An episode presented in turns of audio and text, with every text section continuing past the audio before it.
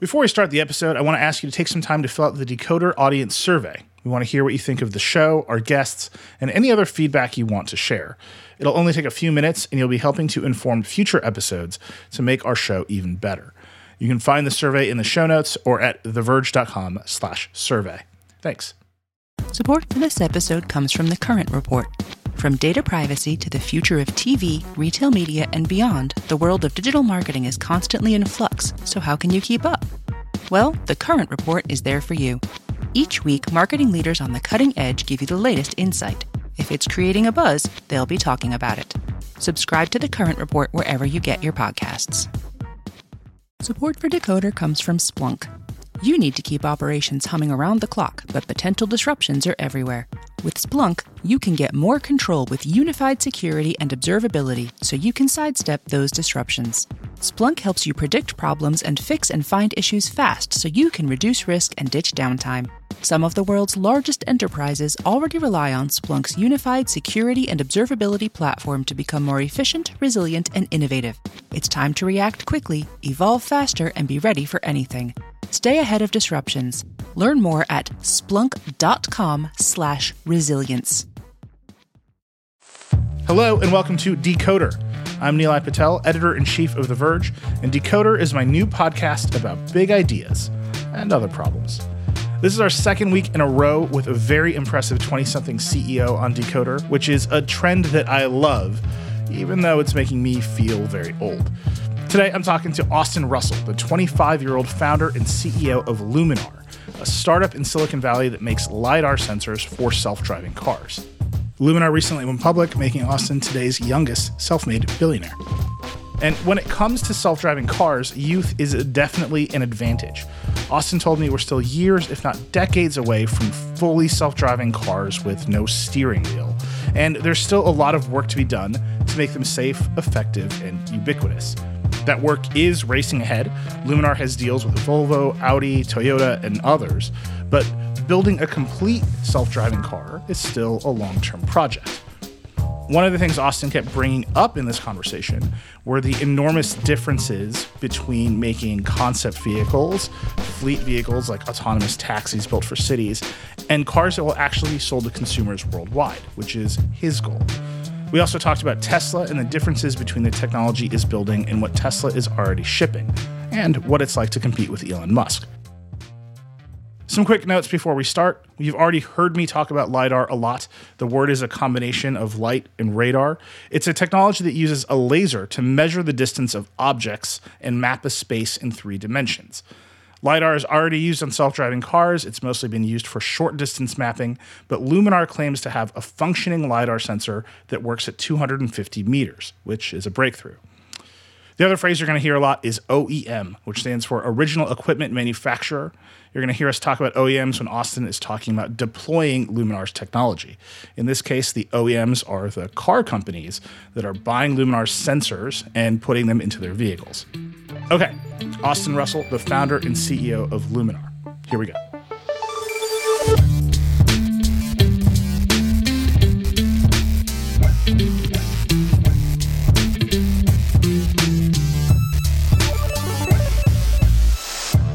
Austin Russell, you're the founder and CEO of Luminar. Welcome to the show. Thank you. I'm very excited to talk to you. You are, uh, as far as the last thing I read, the the youngest self-made billionaire in America. Your company just went public in a SPAC. How old are you? I am 25 currently, and um, come Pi Day, 26. Oh, you you were born on Pi Day. yeah, exactly. March 14th. It's just a lot of a lot of things coming together for you there. That's great. Uh, an auspicious. um, so uh, Luminar is uh, it's a company that makes lidar sensors. You have a number of deals to supply lidar sensors to major automakers. I want to talk all about that. One thing that I always uh, get frustrated by in, in origin stories is no one ever really talks about Act Two. Right? There's in 2012 you were at Stanford. You had this idea to, to do lidar sensors something happened. Now you're a public company with hundreds of employees and, and you're a billionaire. Right. And like, I'm, I, I want to talk about act two for a little bit. Just that middle part of going from, I've got a great idea to this company is actually up and running and functional. So just give me a sense at, at the beginning. You were a student at Stanford. You got a Thiel fellowship from Peter Thiel. What was the next step? What did you sit down and build a lidar sensor? Did you have the components for it? Were you like, I got to make a laser? what was the next step? You know, you know, I, I I think when it when it comes down to it, there wasn't any kind of miracle step, uh, so to say, involved in that. Of rather, these were already somewhat uh, ongoing projects, even at the time when when I went into Stanford, when I got the Thiel Fellowship, everything was already somewhat in motion. It, it, I mean, it all starts with that innate passion and desire to be able to want to build, to to create, to innovate and invent, and uh, in my case, you know, just had a specific interest around you know optics, photonics, and and other types of systems that can end up making a huge difference in these kinds of new products and saw the application opportunity for autonomous vehicles. So really just went all in on that. And, uh, you know, it's, it's one of those things that if you knock it out of the park, it really is a, a trillion dollar industry opportunity with not to mention the humanitarian aspect of, you know, 1.3 million lives lost on the road every year to be able to have an opportunity to impact that and, you know, make a difference. You know, it, it maybe seems like a, crazy long shot, you know, at the time for um, for for that to, to happen and materialize. But at the same time, I think you know you just have extreme focus around what you want to do and continue to solve for it, build for it, learn from all the folks around you, and uh, just continue to deliver. This is the thing. You're, you're this is the act two that I you got the fellowship, you get the check. What'd you do the next day? What did I do the next day? Um, you know, I, I, it's like it's like the same thing that you know that, that it was otherwise doing. Like you know, I don't know how much it, it it fundamentally changes, other than accelerate the exact same thing they're doing, and you just keep accelerating and accelerating and accelerating, and you have this compounding exponential effect that you can grow and snowball into something much bigger, and that's really what happens. And and by the way, for things like the Thiel Fellowship, I mean, don't get me wrong, the hundred K check is is great, but there's multiple ways you can generate 100k you know income to be able to start a business but the, the real value is the network. How do you learn from the most successful entrepreneurs you know on the on the planet to be able to build this kind of business and scale this kind of business? And it takes a lot more than a great technology and concept to build a great business. And, and that's what's required if you want to actually have your tech see the light of day. So uh, it was just you at the beginning. You had this interest in optics and photonics you saw the market opportunity for lidar, particularly in self-driving cars. At the time, 2012ish, those systems are really big. I think Luminar's kind of advancement is you've, you've made them smaller, easier to manufacture. Right, you, have made them more of a, a useful device. How'd you go from I've got this idea to uh, uh like? Here's a simple question: Who was the first person you hired? Ooh, um, couple of key folks that, that we had. Uh, one of them that uh, that we worked with originally from a consulting perspective, and then ultimately brought on as a co-founder into this was a guy named Jason Eichenholz, uh, who's our CTO and uh, kind of responsible for a lot of now forward-looking R&D programs and projects that we have going on from a lidar standpoint. He was actually he helped establish the Orlando, Florida office that we have, you know, outside of you know the Silicon Valley presence that we had and that was where uh, we really started to scale up the hardware team you know out there and be able to build out the capability. Turned out highest concentration of these type of lidar engineers out of anywhere in the world is in orlando florida. Uh, so that's where you know you go where the people are. It's a space coast defense industry cape canaveral you know and all, all that that really brought in a lot of the talent from. And then um, Actually, another another interesting one. I, I did end up hiring my uncle, uh, who was a uh, uh, an, an, electrical engineer, and you know, so, someone that um, had, had admired. I didn't know him super well previously, but you know, my parents keenly pointed out, "Hey, you know, your uncle does that electrical engineering thing," you know, and uh, I was like, uh, you know, he's he's certainly good at rapid prototyping and definitely helped out early on as well. So, just walk me through. You've got your early prototypes, a small team of people you think it can be productized. How'd you go from from that to you've got a manufacturing operation at scale that you know can obviously support the size of public company you are now? It definitely is a shift going from the core technology development, which you know we did for the first handful of years, to being able to have a scalable operation that can build automotive grade product, you know, into series production. And, that, that, the most important thing that's always been our goal and focus. The reality is, is that even effectively all the autonomous vehicle companies today uh, that, that, are built building products. It's really much more meant for R and D than it is for something that's ever actually going to make its way into a production vehicle. And that's a key distinction here of where you have to follow automotive process and, uh, and the work around how you can build these sensing systems up. And that's where for us we kind of leverage the core expertise around how you can successfully assemble these and doing the process engineering and the manufacturing engineering and everything to be able to get to a stage where we can have a formula for not just the technology itself but how to be able to build the technology and build it at scale and uh, that was where we also built out that capability in orlando you know we have about 100,000 square feet, you know, worth of space that, you know, we've been driving that forward with in our facility. And that's where the manufacturing process that we have that's developed ultimately we will transfer and are transferring to the relevant contract manufacturers to be able to do the final assembly for series production. So that way, you know, we're not we're not taking on thousands upon thousands of employees ourselves as, you know, we scale up there too. We get to leverage outside resources for the more uh, commodity aspect of assembly of the devices itself. But whereas the formula, the automation, how you build it successfully, that's important to what we've had to do to keep in house. So it's kind of a hybrid model, and that's that's something that just takes a lot of work, a lot of expertise with the right people to build it up. And that's always been core to the philosophy, by the way, is you know make sure you get the right people on board that have huge domain expertise in the key areas that you really need it in. And you know, so it was easier said than done. But at the same time, if you have the right people there and can scale that like we did in this case, it makes all the difference. How much time do you spend with your engineering team doing engineering stuff versus with the business and commercial side of the company? Still quite a decent amount. Obviously, in the beginning, it was all that 100%, you know, just diving deep with the team. As we scale up, it's still absolutely critical to not just keep a pulse on product and product development, but still to be able to shape that with the same vision that you have and make sure that stays on track, make sure that it continues to drive forward with all the new inputs that you have and continuously shape the future of how you see that playing out. That's something that absolutely still hands on in. I don't think that'll ever change. But there's no question that there's a lot of balls to juggle. There's a lot of stuff that has to happen, but they're all kind of synergistic, right? You know, you you you can't do engineering in a vacuum or product management in a vacuum or commercial work in a vacuum here. They all have to tie closely together. And this is where it's critical to have the frame of mind that combines all the different areas of the business and all the different aspects of a product and everything that comes into play and having the technical understanding of that as well, which is not always a given, but in order to be able to succeed and, and, and scale as you've been growing out the company, one of the tropes of early internet company founders is that they hired grown-ups. Mark Zuckerberg hired Sheryl Sandberg, Larry Page and Sergey Brin hired Eric Schmidt.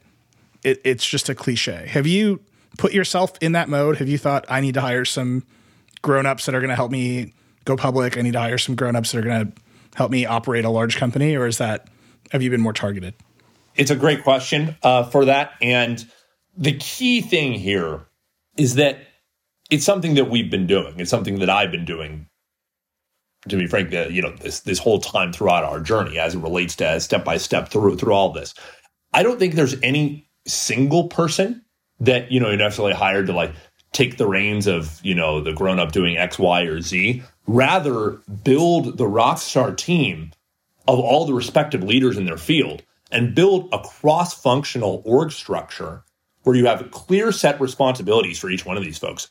It's really my job to synthesize all of that information and be able to make corresponding business and technical decisions based on that path and rely on the team from an execution perspective to be able to see that vision through.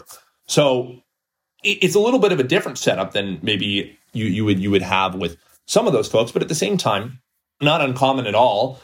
You know, you take a look. Eh, you mentioned you know Bezos here just uh, you know just just finally handed that off, uh, which which is great to be able to see. But had a similar type of cross functional org structure, you know, for huge period of time throughout their their Amazon's growth trajectory and curve, among many other companies that um, really set that up. So you got to get the right insight into the right folks in terms of how to set this stuff up. The hard part about this business, though, this isn't like your average internet company here, you know, where there have been people that have built internet related companies and social media related work and, and, and had executed on paths and visions for those different types of businesses. For this, this really is something that from a technological perspective, as well as business perspective, it's never been done. You know, I mean, even just carving out the fundamentals of the business model. I mean, listen, when you when you take a look at like where do all Google's and Facebook's revenue come from? Ads, you know, I mean, really, that's what like you take a look at all these like fancy, crazy technology developments and everything, and like, okay, what's the business model? Well, it's ads, you know. This is a completely different level of complexity that requires a different level of cross functional understanding, all the way from the fundamental aspects of how the technology works, all the way up through the stack. And why it makes it a little bit, a little bit different and very important for leadership and whoever is leading company to be able to have that full stack understanding and be able to drive the business forward. And I do think that's why, you know, there there have been some great celebrated leaders, you know, within the overall autonomous vehicle space.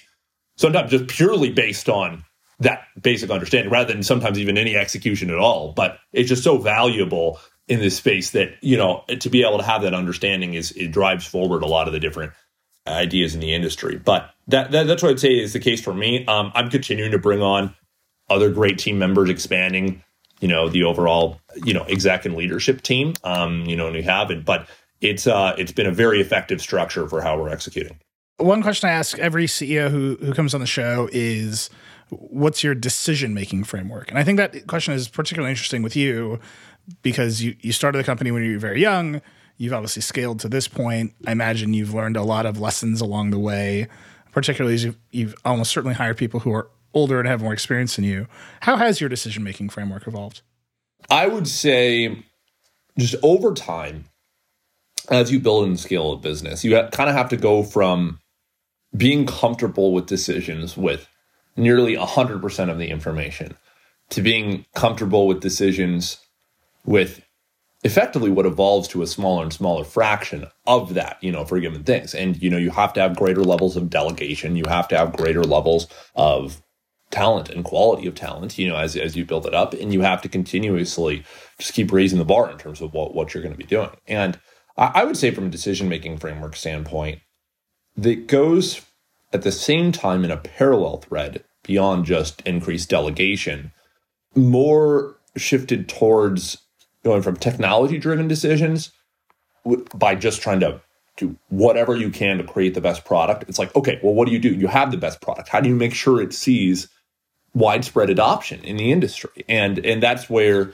it becomes focused around being able to successfully enable that over the long run and being able to establish strategic initiatives and plans to be able to drive that forward to realization. So you have to apply always a, you know, business financial mindset to all of these things, you know, to, to make it work. Because if you miss even part of one of the pieces of the puzzle, you effectively end up with zero. It's like a binary equation here. You have to get everything almost perfectly right. That's why this is just so impossibly hard.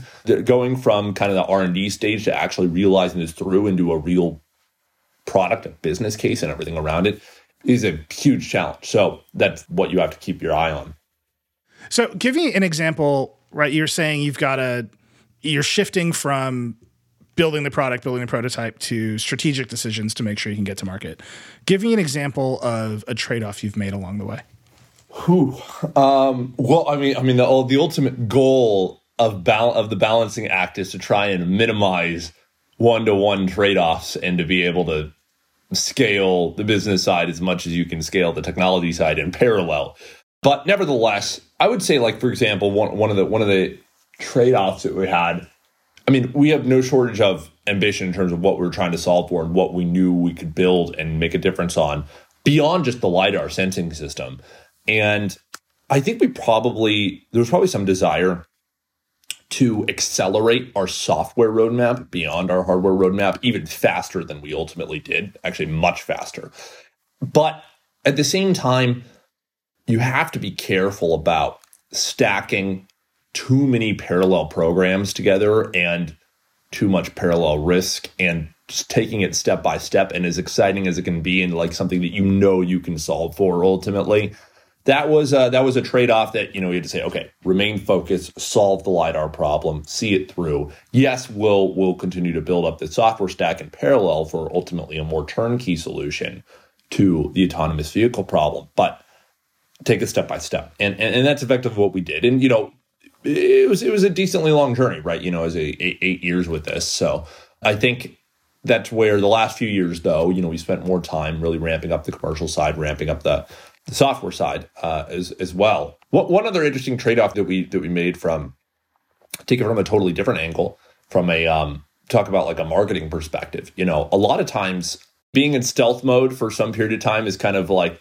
is is, is really cool these days. But at this point, back back when we first founded the company, it, it a lot of times you know you you would you would have people that are you know announcing every phase, and I think it's still usually the case. Now every phase of their journey oftentimes before you actually have anything to show for it.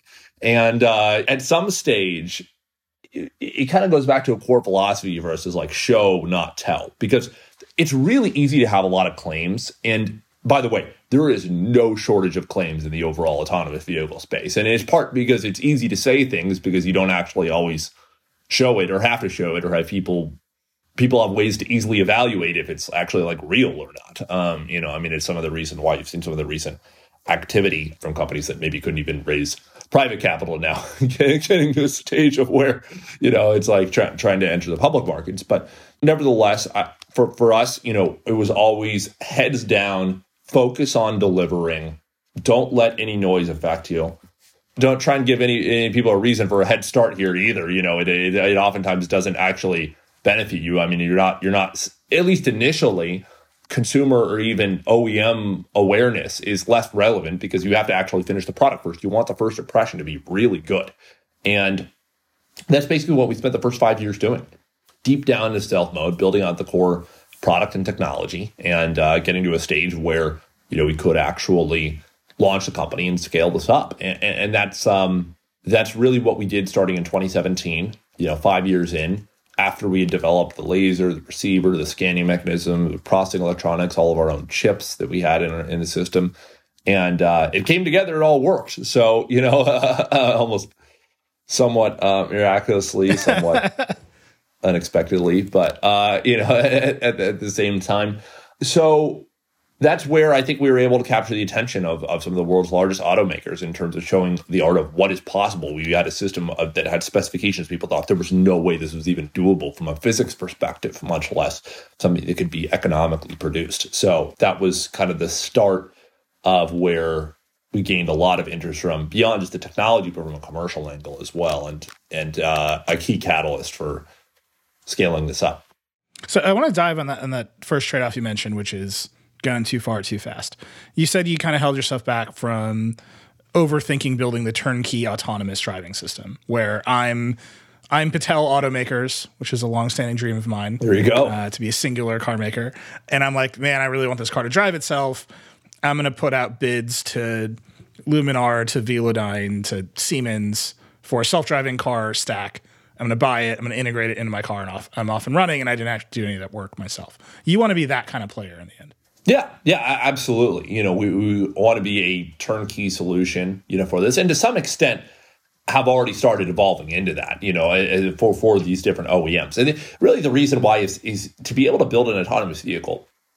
The lidar is just one part of that holistic solution. Now, it is a key bottleneck that's been preventing the deployment of, in large part, this industry just by way of having something that meets the performance requirements, that meets the economic requirements, that can actually be scalable here.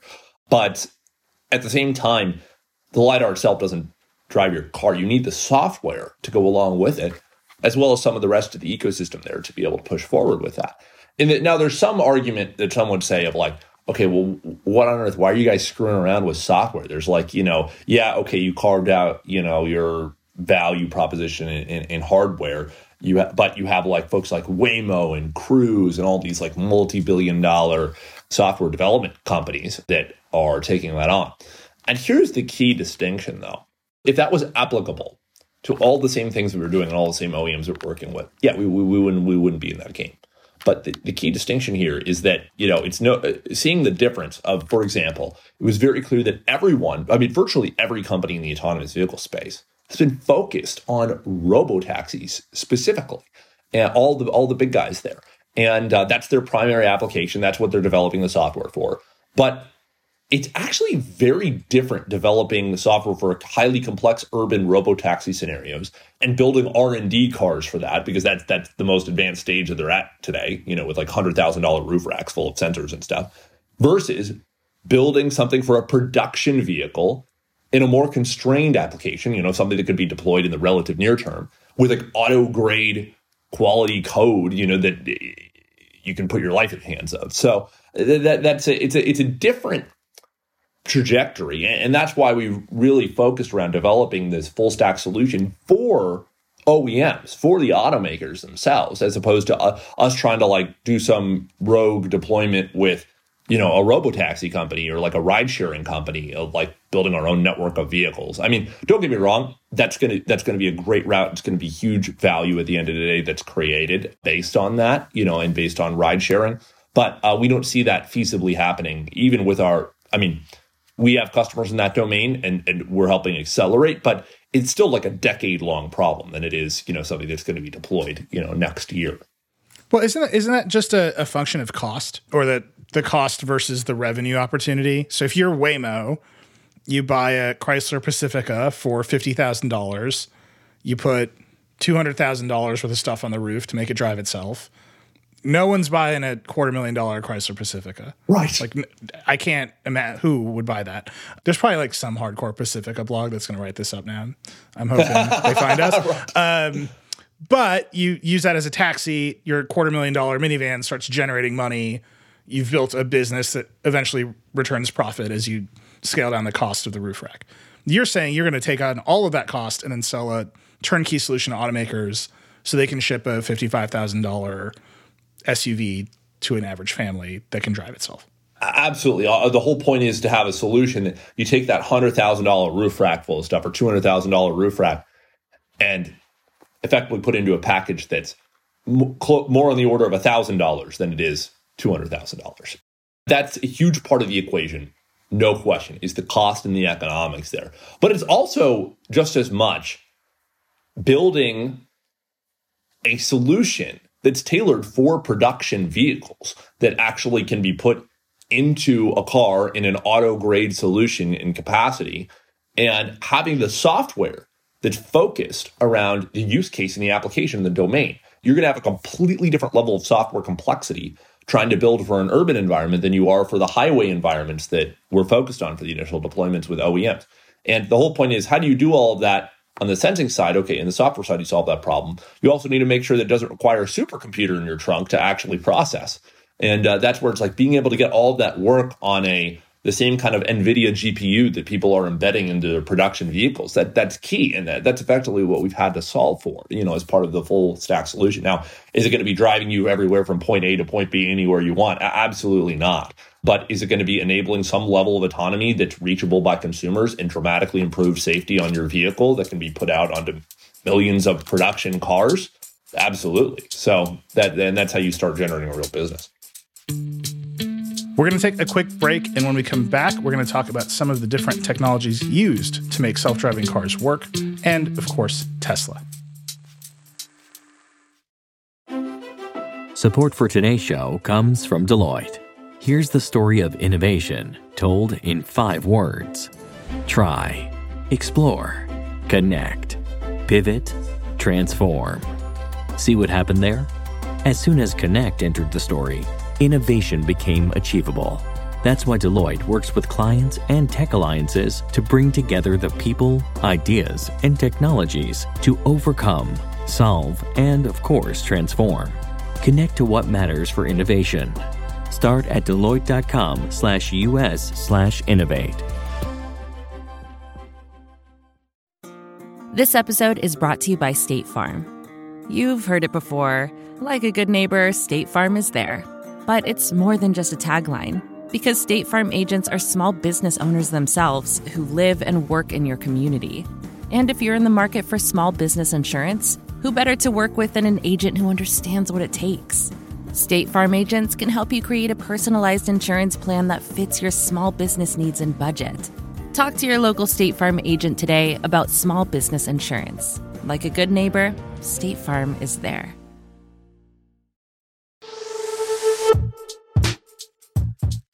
We're back with Austin Russell.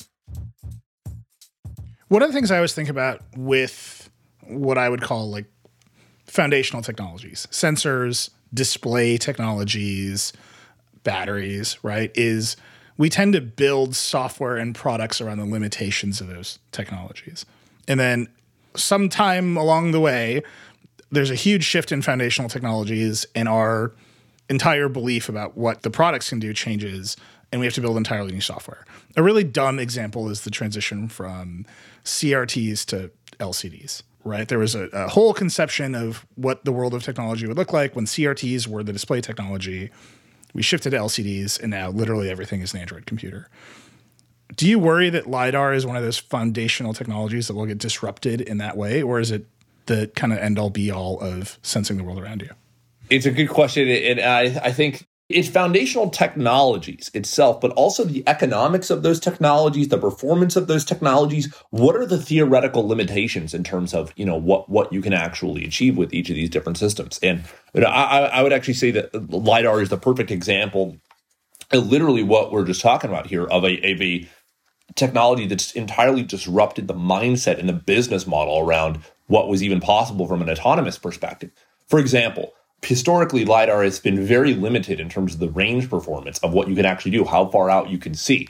That was part of the reason why people were focused on urban environments for their autonomous vehicle setups for the robo taxis you know operating at low speed.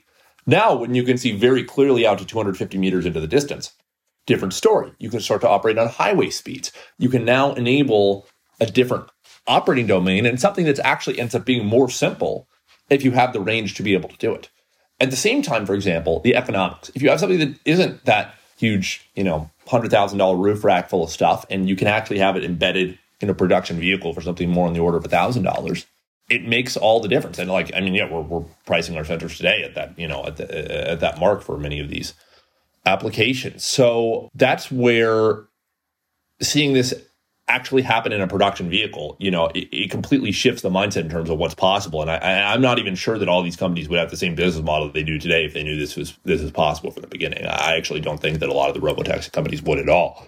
But when it comes down to it, anything beyond that, just from a you know, if you're talking existential perspective about not just lidar disrupting lidar, but lidar or you know something disrupting it, not just improvements in the technology, but disrupting it altogether. The reality is is that the autonomous vehicle problem and being able to try and solve all these different edge cases is really really hard. You know, people try to say, "Oh yeah, we'll solve it. It's easy. You know, figure it out like in 2022, 3, whatever it is." Uh, no, this stuff is really hard, and no one has ever actually solved it at, at this point today uh, for for the kind of application domain that, that you're looking at. Now, you really need to throw everything you can get out at it. There was definitely an idea a few years ago that it would be something that would be solvable by time and data collection and just what it takes. But the reality is it just requires a lot of raw, intense performance of a system to be able to understand what's going on and, and, and required even much better performance from a LiDAR standpoint to be able to enable the capabilities to have your understanding of everything going on around you very far out and with the level of resolution performance that's needed. On top of that, of course, there's continuing software capabilities that need to improve. You know, it is improving, it's getting better, but the software is not going to be there for a while for more of these urban environment constraints. You know, regardless of what anyone might say, if you want to try to have it cargo from point A to point B in these environments, it's going to take time. Even with our sensors, it's going to take a lot of time. But the point is, is how do you get this out there sooner than later? That's where you will go for the more constrained environments. Now, listen, of course, you know when talking about disrupting this, you you have the uh, you have sometimes confusion that can arise. There's a very bright line between something. There's assisted driving, and there's autonomous driving. One requires the driver constantly in the loop, ready to take over the wheel at any given moment whenever it makes a mistake as it's following a couple lanes on, uh, on the road ahead. This is the equivalent of effectively like things like Tesla Autopilot or the systems that company Mobileye has been providing to OEMs for you know the better part of a decade now for other OEMs. They don't always enable the same full functionality that Tesla does, you know, more aggressively, but versus true self-driving, true autonomy, hands off, eyes off, read a book, use your phone, work on your laptop, watch a movie, take a nap. you know, that kind of thing. That's autonomy.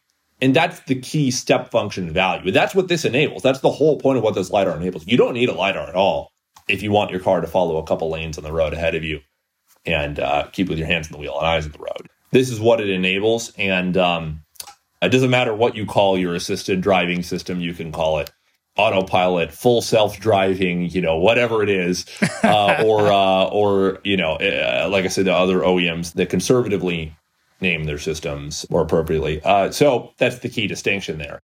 The more performance you get, the safer the vehicle is, and I don't think anybody's going to stop and say, yeah, you know. I think we can just decrease the safety of these vehicles by 100x. Like, even if you got there, like, even if you got to a point where you could achieve that human level safety threshold, why would you make your vehicles that much less safe? It doesn't make any sense. So that would be the even not just in the near term, but I'm talking like even like a 50 year type time horizon. Uh, you don't really see it being disrupted. You see how do you continue to strive for even better performance? Right. You're saying if we made a fully autonomous car now that drove as well as me, a, a human, that's not worth it because I'm not a, like on average humans are not good drivers. Yes. Yeah, so uh, you're saying with lidar or without? You're saying with with without lidar in that example, just in general. Just in general, like is a as a as a goal, as a marker. We made a car. It doesn't have a steering wheel. It can drive as well as the average person. Probably not worth it. No, no, one hundred percent. Now, I, I mean, you have to start somewhere with it, right? You know, but but the point is, is that people aren't going to stop there. You know, it's not going to be good enough. Good enough, at least in our view, is driving the 1.3 million lives lost every year. You know, by the way, just putting that in perspective, that's that's like in the same vicinity of the of the crazy pandemic that we've had over over the past year in terms of life loss, and it happens every single year and is completely doesn't doesn't discriminate against underlying conditions or, or whatever. It's it's insane, you know how accepted this is just in in everyday life, and that's where if we can have the opportunity to be able to solve for that and drive that towards zero. That's the mission that we should be going towards, right? You know, we, we all need to be rallying around as opposed to just the human level safety threshold. Now, that's not to say that, like I said, you know, you're going to be 10x better or 100x better off the bat, but, you know, you got to keep pushing for that. So I cleverly opened the door to the Tesla conversation. and you walked immediately through it.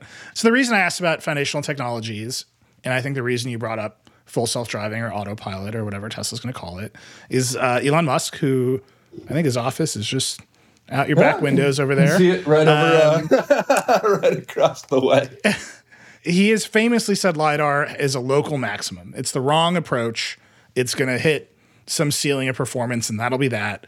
And the right answer for for vision in uh, automobiles is having a bunch of cameras and doing it in software at a high rate next to that is the other thing you brought up, which is Google and Waymo saying we're going to use a bunch of technologies.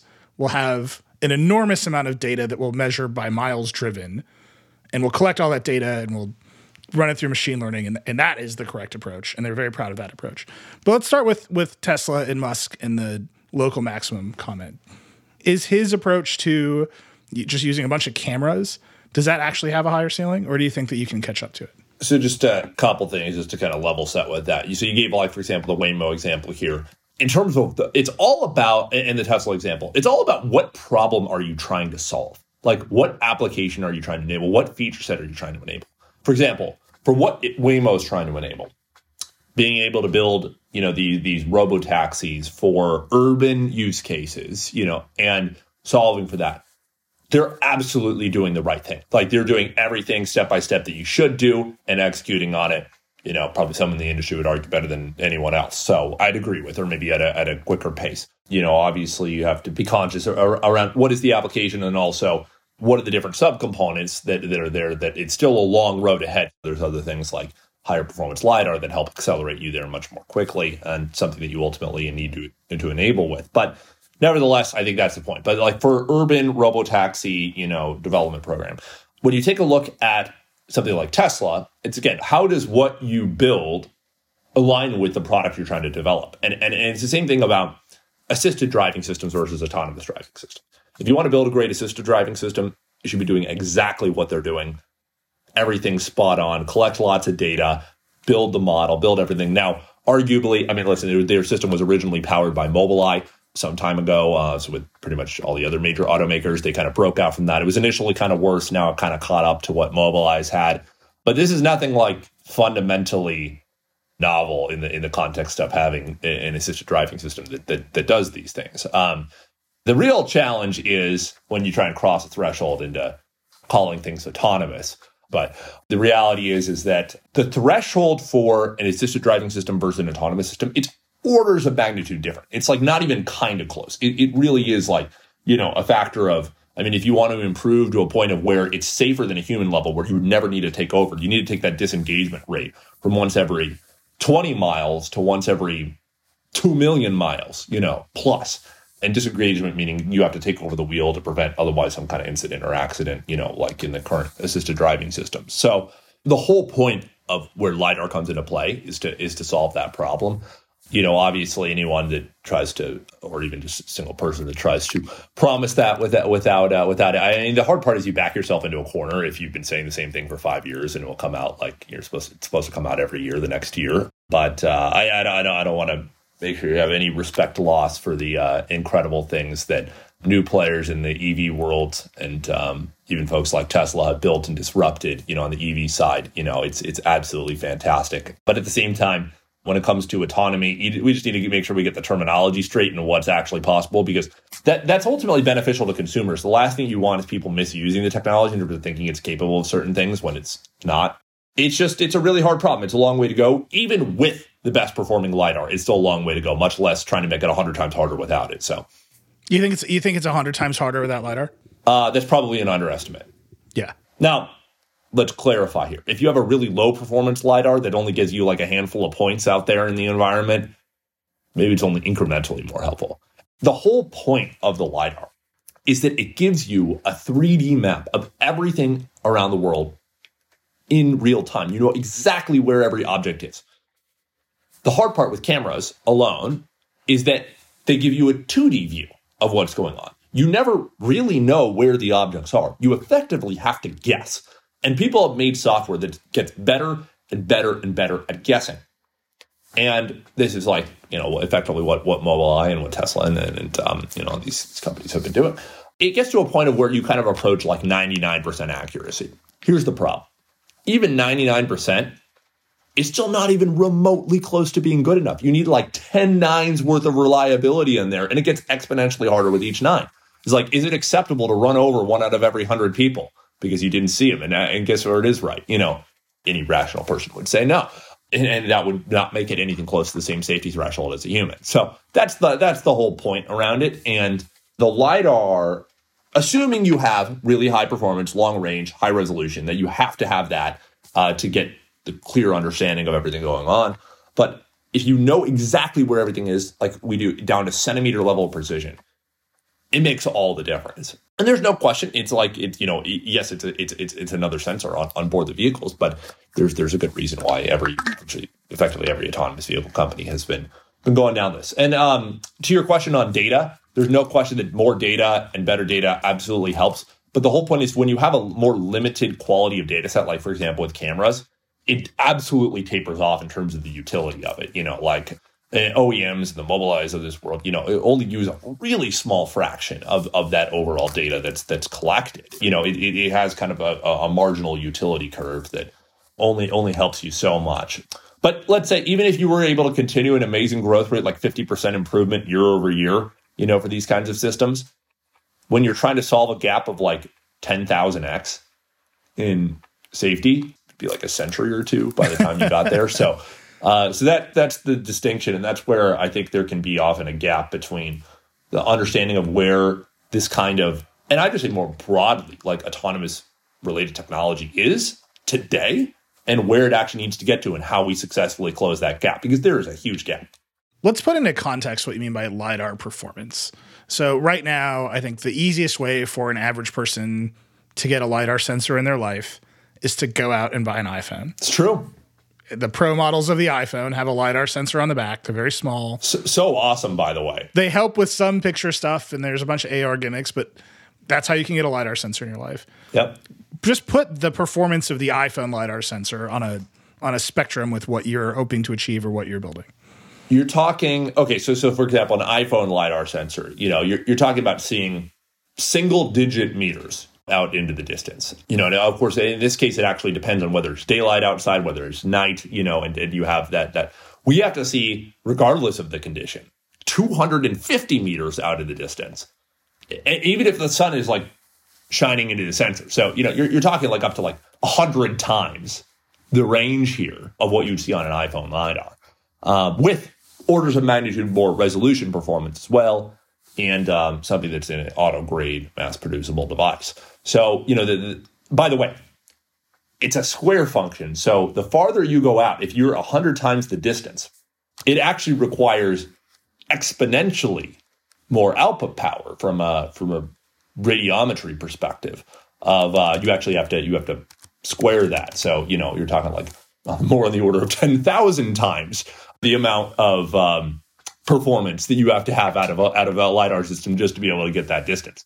So that gives you a spectrum of comparison of why this is actually really really hard uh, to do that. And by the way, you have to do all of this. I mean, you, you have to do that and see not just the bright white reflective objects, but you have to see the really dark objects too. Because like what happens if there's a tire on the road, you know, a black car, a person in dark clothing, anything, those are actually really hard to see to get light reflected off of, which makes it another hundred times harder, you know, uh, up to than a bright white reflective object. So the whole point is there's no off the shelf parts or components that you can buy for a LiDAR that enable you to do this today. It does, doesn't exist. I mean, this is the whole point of why we had to actually build it entirely from the ground up. We had to make all of our own components. We had to solve for all of that in order to actually make this work.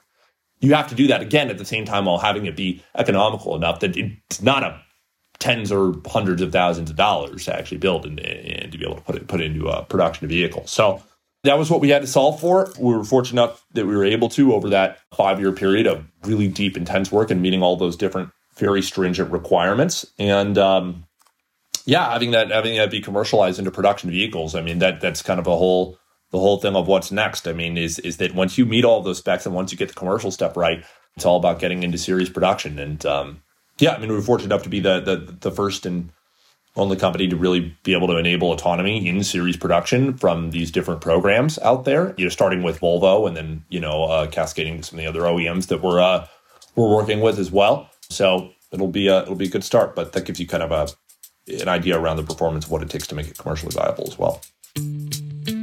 We're going to take another quick break. And when we come back, I'm going to ask the question I ask every self driving CEO When? When will I be able to get a car that drives itself? Hear that? Believe it or not, summer is just around the corner. Luckily, Armor All, America's most trusted auto appearance brand, has what your car needs to get that perfect summer shine. Plus, now through May 31st, we'll give you $5 for every 20 you spend on Armor All products. That means car wash pods, protectant, tire shine, you name it. Find out how to get your $5 rebate at armorall.com. Armor All, less work, more clean. Terms apply.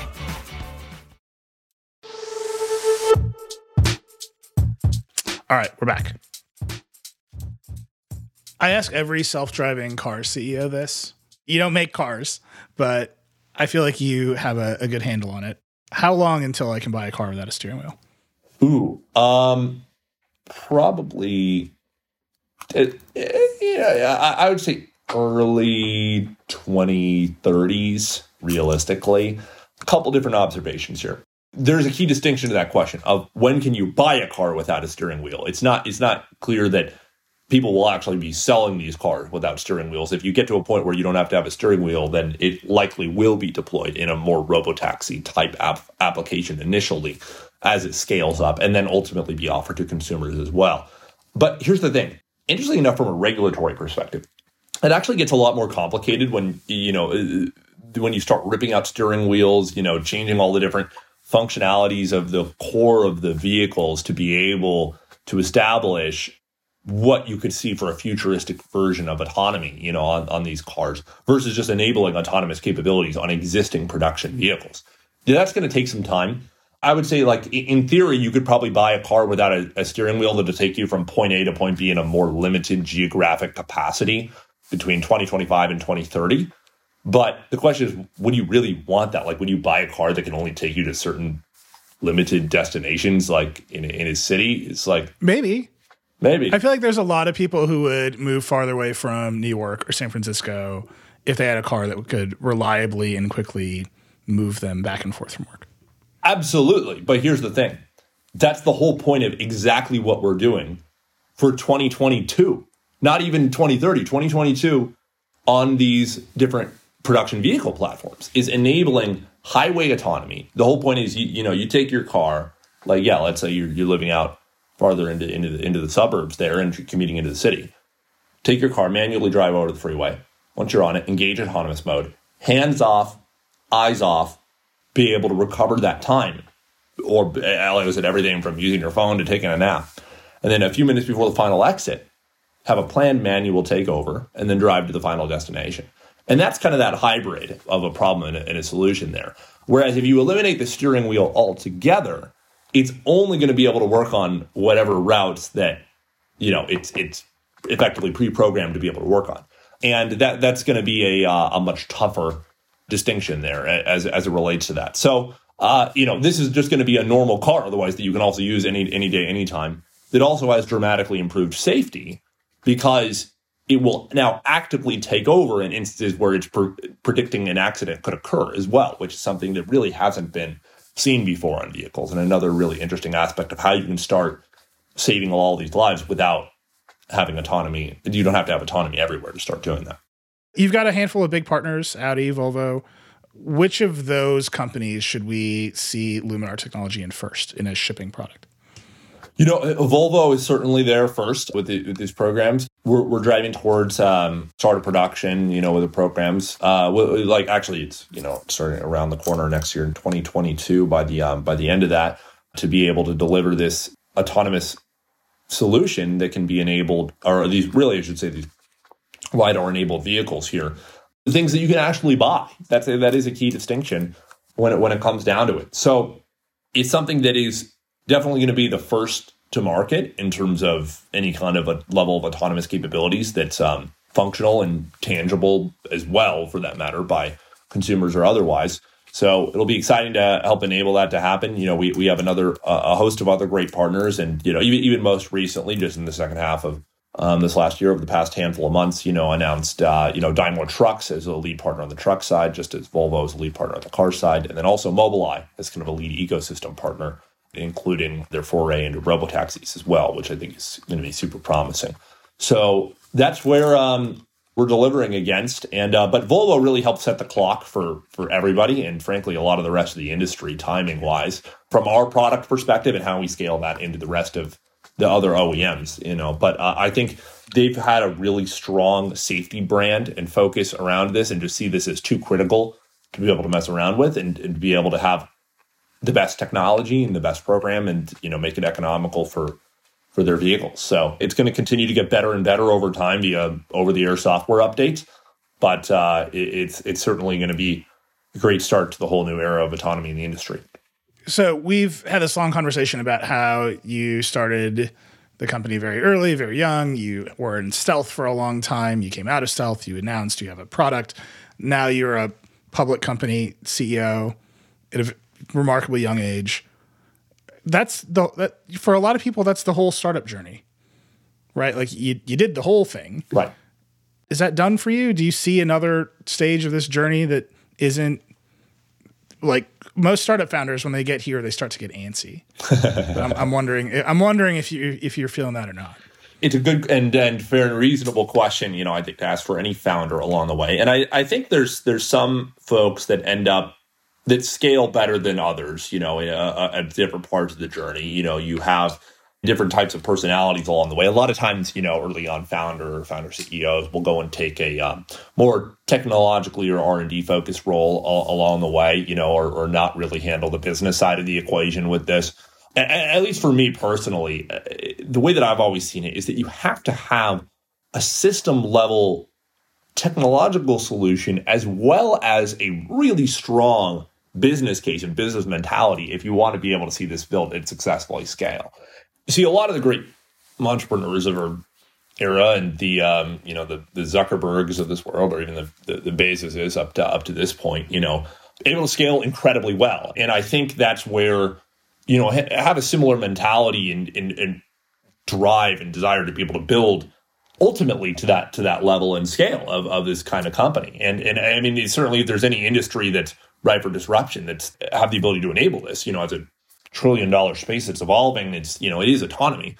And that's what we're absolutely going to be continuing to drive towards. So it's it's a good question. The most important thing is you bring in the key and relevant, top notch, A plus team members on board to be able to successfully execute. You know, you can have the best vision on the planet that's just the best strategy, the best product, the best commercial landscape, but you need to execute still. You know, we still have a lot of stuff to execute on. That's where, you know, we make sure to get just rock star team members from across the board to be able to, to, do exactly that. You know, whereas a lot of entrepreneurs, you know, maybe they see IPO as like the end of the journey. You're talking about phase one, phase two, all this. All this was our phase one. Now we're on to phase two. So this really is the beginning of a long journey. Being on the younger side, I'm in I'm in a fortunate enough position. You know, when talking about you know di- different different public companies out there, you know, a lot of times you know you have CEOs that only plan to have a tenure of you know on the order of like five years or, or whatever it may be. I think in a in a fortunate enough position, I don't know, pro- probably the youngest public company CEO, but be be able to have a time horizon and a vision more in the order of 50 years than five years, you know, as we see this through. I don't, I don't plan on, uh, frankly, doing anything different. Now, you know, the scope of what Luminar will do will expand absolutely over time, but that's, we have the time and you just take it step by step and absolutely committed 100% to see it all the way through until every car has these kinds of autonomous capabilities and, you know, accelerated by way of being powered by Luminar. I very much look forward to the interview we do when you're 75 and I'm 90, and I play clips. I play clips from this interview back at you. That's going to be a good time. Well, Austin, it's been terrific to have you on Decoder. I look forward to talking to you much more as time goes on. I personally cannot wait to have a car that will drive into New York City. So hurry up. Fantastic. Yeah, that'll be awesome. All right. Well, well, thanks so much for having me. Thanks again to Austin Russell for taking the time to talk today, and thank you for listening. I hope you enjoyed it. As always, we'd love to hear what you think of the show. You can email us at decoder at theverge.com or hit me up directly. I'm at Reckless on Twitter. If you like the show, please share it with your friends and subscribe wherever you get your podcasts. And don't forget to fill out our survey at theverge.com slash survey. Decoder is a production of The Verge and part of the Vox Media Podcast Network. Today's episode was produced by Sophie Erickson, Creighton DeSimone, and Andrew Marino. It was edited and mixed by Callie Wright. Our music is by Breakmaster Cylinder. We'll see you next time.